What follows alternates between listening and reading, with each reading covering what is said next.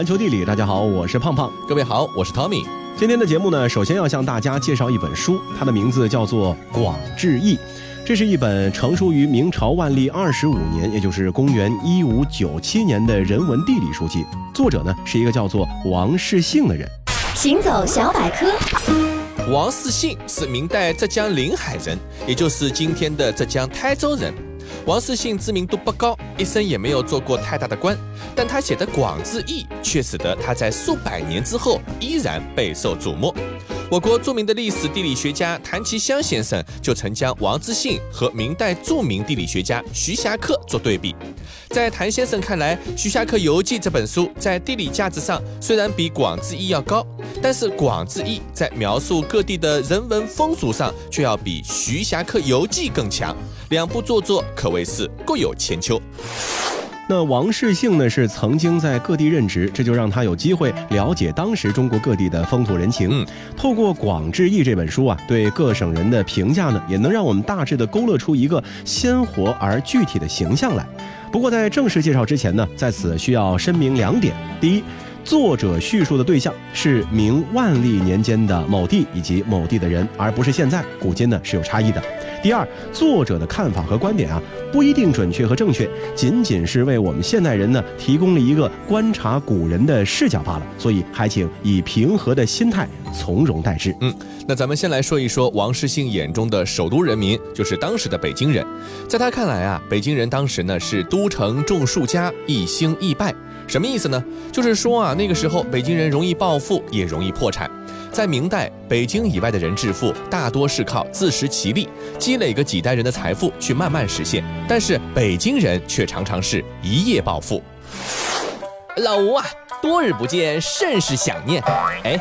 最近哪儿发财呀？哎呦，发财可谈不上，呃，倒腾倒腾小破房子，混口饭吃罢了。呵，都干上房地产了，还说是混口饭吃，您呐太谦虚喽。哎，哪里哪里，哎呀，这小破房子要地段没地段，要装修没装修的，呃，只有挖到地里埋的好东西，才能小赚个百八十万的。哎呀，这钱不好挣，苦得很嘞。哦，合着你干房地产为的不是人的房子，而是。人落在地里的宝贝啊！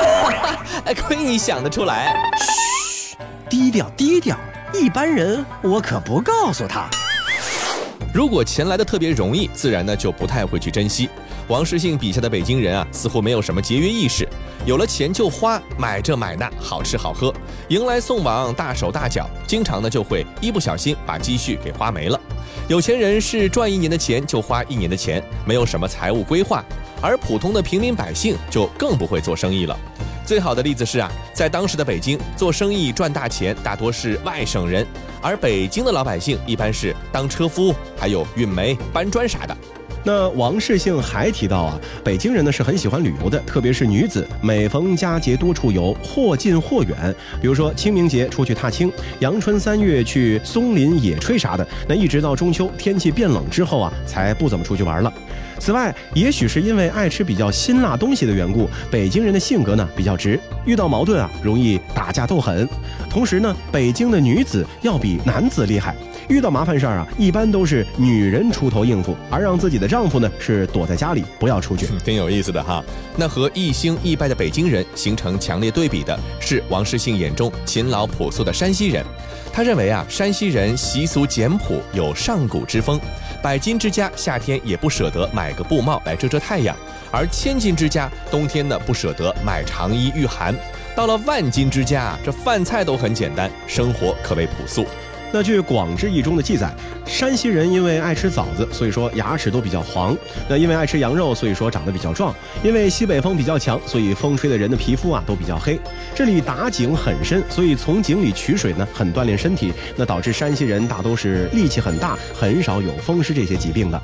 同时呢，这里的人很喜欢挖地窖，用以储存食物、避暑和躲避战乱。且地窖啊不止一个出口，最后呢就发展成了地道。以至于有的人不小心挖洞，直接会挖到别人的屋下，跟别人的地窖就连在一起了。我们都知道，在中国古代的时候啊，晋商是非常有名的。明朝的山西人也非常团结，做生意呢经常结伙，因此做生意成功的概率也就比较大。当时山西的大商人很多，可以说是全国实力最强的一股商业势力。那一般来说，没有数十万两银子家底的山西商人呢，都是算不上富裕的。而山西商能够做大做强的另一个原因，就在于他们有一套良好的运营生态，工作团队的素质也比较高。在明代的山西，一个人出本钱做生意，其他人往往都会赞助入股，很少互相猜忌。各位父老乡亲，本人立志成为全山西乃至全中国的调料大王，主营各类料酒、陈醋还有酱油。无奈囊中羞涩，还请大家有钱的捧个钱场，没钱的捧个人场。在此谢谢各位了。呃，没问题，来拿好，这是我的入股资金。喏，呃，给你，算我一个，我也入点股。哎，还有我，还有我，哎，给给给，这是我的钱。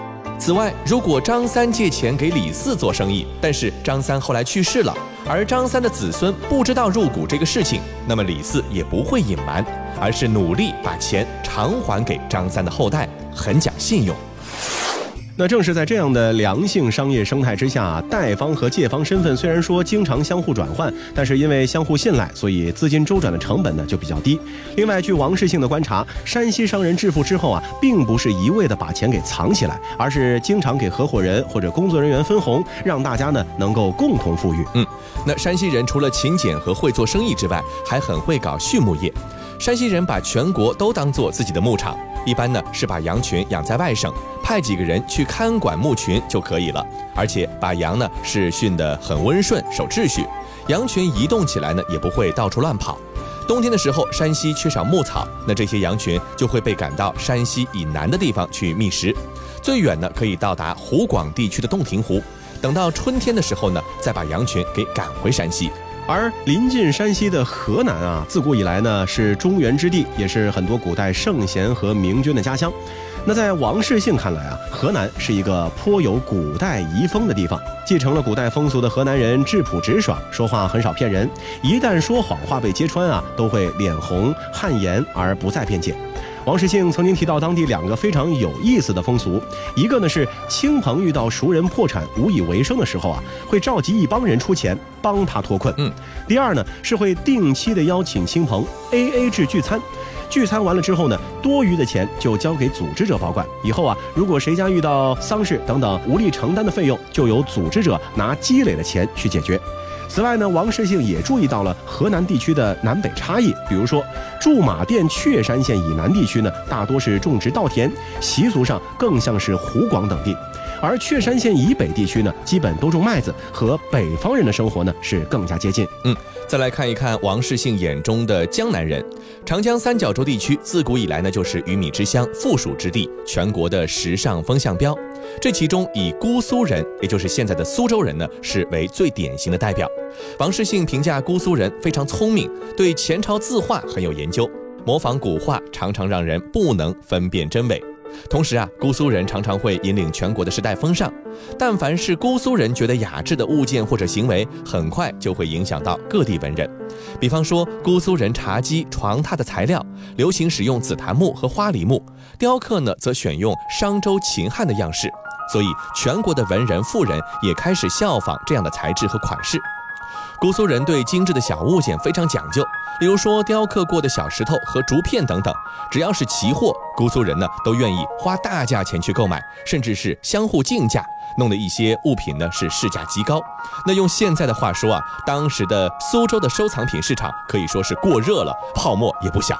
而浙江呢，也是王世兴颇费笔墨去描写的地区啊。通过王世兴的观察发现啊，浙江地区的风俗呢，其实也很不一样。于是呢，王世兴就把浙江人分成了三个类型。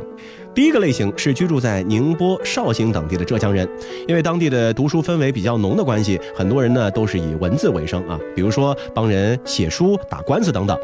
第二种类型呢是居住在金华、衢州的浙江人，他们比较的勇武刚健，很多地方官衙的低级杂役啊都是出自这些地方，因为他们能够镇得住场。另外，像金华、衢州的浙江人的性格呢，相对来说比较强硬，那遇到问题的话呢，解决不了就直接诉讼。第三种类型是居住在台州、温州等地的浙江人，因为靠山靠海，所以说呢，基本是以渔猎、种田为主啊。即便是经商，也很少去外地，大多呢都是在本地经营。对于浙江各地存在差异的原因，王世信呢也给出了自己的看法。在他看来啊，杭州、嘉兴、湖州是平原地区的水乡，居住在那里的泽国之民呢，因为河道便利，所以物流发达，商品经济繁荣，百姓呢容易致富，习俗呢也是自然比较的奢靡一些。而金华、衢州等地区呢，地处丘陵地带，居住在那里的山谷之民呢，习俗简朴，却也养成了刚强的个性，容易呢因琐事而起争执，不太把富裕晋升放在眼里。而靠近大海的宁波、绍兴、台州、温州等地，居住在那里的海滨之民啊，因为可以打鱼，所以不会太穷。但是受到交通不便、贸易不畅的影响，也不太富裕。不太大的贫富差距，也使得当地百姓可以相处融洽，习俗呢也是不奢不俭。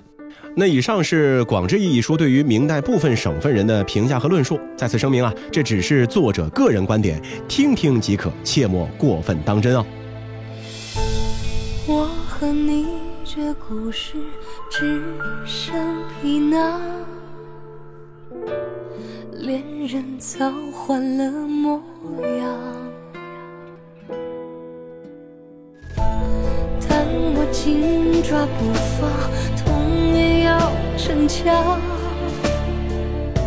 剩下记忆的伤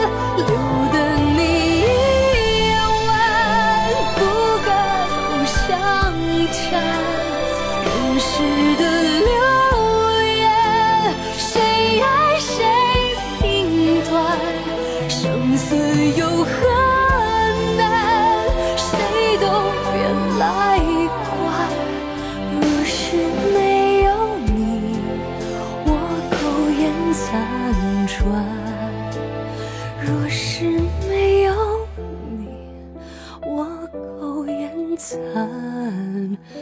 喘。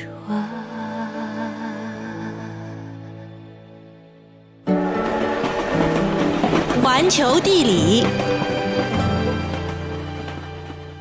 欢迎回到环球地理，大家好，我是胖胖。各位好，我是 Tommy。追随着王世信、徐霞客等古代先辈的足迹，如今的我们啊，既可饱览祖国的名山大川，体验全国各地的风土人情，还可以走出国门，放眼世界，探寻全球的每一个角落。是啊，这个地理上的遥远，让南美洲在中国旅行者的心中呢，多少有几分难得的神秘。不过，随着这几年签证政策的简化，南美正在变得越来越容易抵达。于是呢，不少人开始思索啊，这南美旅游的第一站究竟应该去哪里呢？其实，秘鲁呢，就是一个非常具有性价比的选择。世界真奇妙。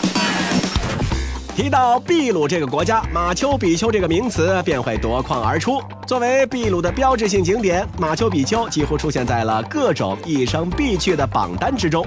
不过，如果你天真的以为这就是秘鲁的全部精华，那你就大错特错了。在秘鲁，你既可以选择常规路线，在阳光明媚的太平洋海滩逐浪，最后止步于印加古道；也可以另辟蹊径，追随非洲裔秘鲁人的音乐节奏，探寻北部久远的遗址，还能乘船漫游亚马孙河流域。从翱翔的安第斯秃鹰到出没于热带丛林的南美貘，各种野生动物会把你和大自然紧密地联系在一起。秘鲁这个国家不仅是好玩，而且还蕴藏着丰富的美食。秘鲁人自豪地认为啊，秘鲁菜是南美洲最棒的美食。当地不仅是遍地中餐馆，秘鲁菜本身也因为受到中餐的影响而很合中国人的胃口。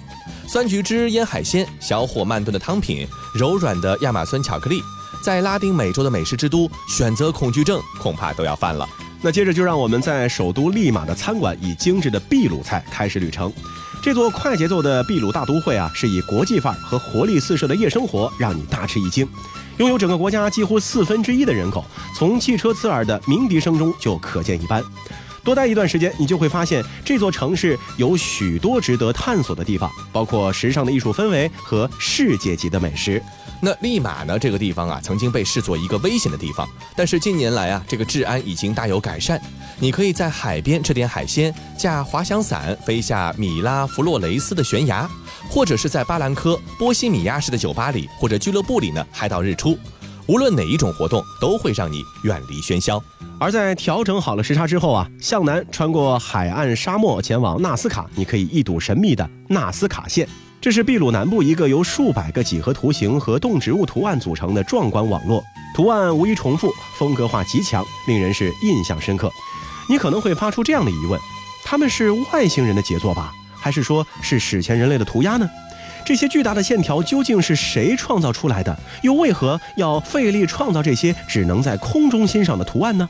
那根据德国考古学家玛利亚·雷奇的观点啊，这些线条呢，很可能是通过复杂的数学计算绘制出来的一个天文历法。不过呢，鉴于纳斯卡线目前仍然是未被解码的历史谜题，因此啊，当你乘坐小飞机俯瞰这片沙地上的神奇线条的时候，心中难免会产生无限的好奇和一丝的敬畏。那继续向南，你就会来到时尚而又国际化的阿雷基帕。作为秘鲁的第二大城市，阿雷基帕未曾远离当初西班牙人赋予的模样，用浅色火山石建成的殖民地时期建筑在阳光下熠熠生辉。圆锥形的米斯蒂火山是阿雷基帕完美的幕布，映衬着有四百多年历史的修道院、巨大的教堂、精致的博物馆和创意餐厅。这座火山也是当地最受欢迎的登山圣地。户外爱好者还可以去阿雷基帕周边挑战世界上最深的两座峡谷和最容易攀登的六千米以上的山峰。从阿雷基帕飞越安第斯山啊，你将会抵达印加古都库斯科。它呢曾经是印加帝国的中心，在笔直矗立着的印加古城墙边啊，身着华丽传统服饰的妇女会牵着羊驼，卖着精致的手工艺品。满街的旅行社将会带你以徒步、骑行、漂流的形式探索库斯科周边每一个未被遗忘的角落。尽管库斯科已经快要被国际旅游业彻底占领了，但是我们却并不能够否定它的历史魅力和令人叹为观止的景观。行程再紧啊，也要安排几天适应海拔。这期间呢，可以漫游铺着鹅卵石的小巷，探访圣谷里的印加古迹、手工艺集市和小村庄，然后乘火车去南美洲最著名的考古遗迹。马丘比丘，那马丘比丘啊，当然是你秘鲁之行最值得期待的一站了。苍翠的梯田、陡峭的山峰，凸显着这座城堡的神秘和雄伟。即使你已经看过无数次马丘比丘的标准照，但是当你真正站在那里的时候，仍然会觉得眼前的一切难以置信。这座惊世骇俗的印加城堡，曾经长时间的被遗忘在安第斯山间，直到二十世纪初才被发现，其功用至今仍然是众说纷纭。乘坐观光火车挑战经典的印加古道徒步，或者爬上背后高耸的瓦伊纳比丘，无论哪一种都需要早早的着手准备。毕竟这是南美洲最负盛名的考古遗址——马丘比丘。离开库斯科，你可以选择去感受亚马孙的无限魅力。那里呢，有着茂密的原生和次生丛林，草木葱郁，令人眼花缭乱，是一个充满异域情调、与世隔绝的边境地带。四面八方都充满了令人兴奋不已的丛林探险机会。如果你未曾提前安排河流丛林游的话呢，那不妨可以请当地向导带你从陆路前往马努地区。大片的原始森林里栖息着从蜜熊到凯门鳄等数不清的野生动物，堪称这个星球上生物多样性最丰富的区域。还有一个选择是从熙熙攘攘的港口伊基托斯出发，由此呢深入亚马孙的腹地，体验它的极致魅力。如果说我们对秘鲁的认识是从马丘比丘开始的，那么我们对韩国平昌的印象，则应该是开始于二零一八年的平昌冬奥会。行走小百科，平昌是韩国著名的度假山城，它位于首尔以东一百八十公里的韩国江原道，是韩国的第三大郡。因处于太白山脉，平均海拔在六百米以上，又四面环山，所以平昌冬天的雪量很大。而美丽的山川、湖泊和庙宇，更是为平昌增添了许多的魅力。有着亚洲的阿尔卑斯美誉的平昌啊，自然风景优美，四季分明。无论是对人还是动物来说呢，都是舒适度很高的地方。春天这里到处都是一片翠绿，野花也是争相开放。夏天江河西涧的潺潺水声和绿树是相映成辉。秋天月光在雪白的荞麦花上投下斑驳的光，而冬天的平昌则是银装素裹，闪着耀眼的银光。在平昌的四季当中啊，尤以五台山的秋季美景是最负盛名。作为可以较早观赏到丹峰的地方，每年的十月中旬，五台山优美的风景都会吸引大批的游客。成立于一九七五年，总面积将近三百零四平方公里的五台山国立公园，地跨江原道江陵市、红川郡和平昌郡，因满月台、长岭台、麒麟台、象三台和支公台这五台而得名。五台山主峰呢是高一千五百六十三米的毗卢峰，西南方呢是绵延着小台山、虎岭峰、小西房山等等的山峰，东面与上王峰和头老峰相连，因多为高度超过一千米的崇山峻岭而著称。山上的月经寺因为东台山满月台上十五的月光特别明亮而得名。寺内呢有可以领略高丽时代佛教文化的圣宝博物馆和被称作舍利塔的八角九层石塔，以及石造菩萨坐像。而在每年下雪的冬天，冰雪覆盖的山川和原野，使得平昌成为了冬季体育爱好者的天堂。作为2018冬季奥运会的指定比赛场地，平昌隆平滑雪场是世界著名的滑雪场之一。每年冬天都会有很多的滑雪爱好者来到这里体验滑雪的刺激。滑雪场的雪道呢，分为初中高三级，游客可以自由选择不同级别游玩。平昌啊，还有很多设备齐全、环境优美的度假村，比如说兼具了滑雪和水上世界的凤凰度假村，引领韩流旋风的冬季恋歌就曾在此取景。如果你不想滑雪啊，这个滑雪场周边还有不少可供游玩的景点，比方说被称为韩国阿尔卑斯山的大关岭，这里的天蓝的没有杂质。一望无际的草原散发着无限的生机和活力。大关岭三羊牧场是韩国唯一的牧羊场，辽阔的草原、自由嬉戏的羊群，使人好像置身于瑞士一般，感到的是醉人的异国风情。而从大关岭峡谷吹来的带有清凉舒适感的微风呢，则会瞬间缓解你的旅途疲惫。另外，对于时间充裕的人来说啊，不妨可以顺便的体会一下平常丰富多彩的庆典活动。始于九三年的大关岭雪花节是将冰雪完美结合的浪漫庆典，超大型的冰雕、精美绝伦的表演以及各种冰上体验项目，让游客会重拾儿时回忆，留下难忘的经历。好了，以上就是这一期节目的全部内容，非常感谢您的收听，我们下期再见。当天边那颗星。出现，你可知我又开始想念？有多少爱恋只能遥遥相望，就像月光洒向海面。年少的我们曾以为相爱的人。就能到永远。当我们相信情到深处在一起，不见风中的叹息，谁知道？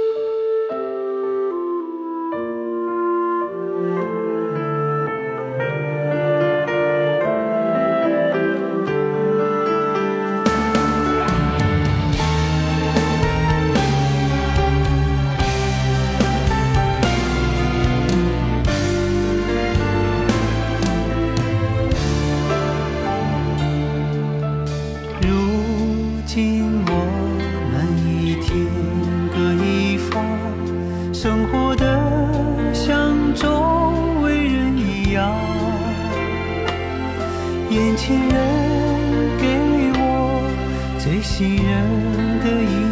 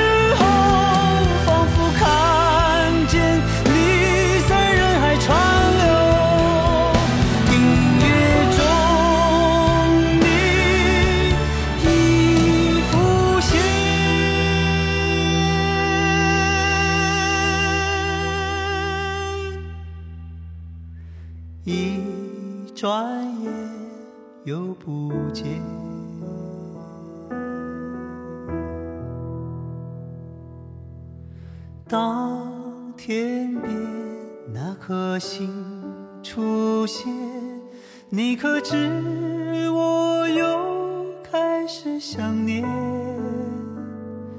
有多少爱恋今生无处安放？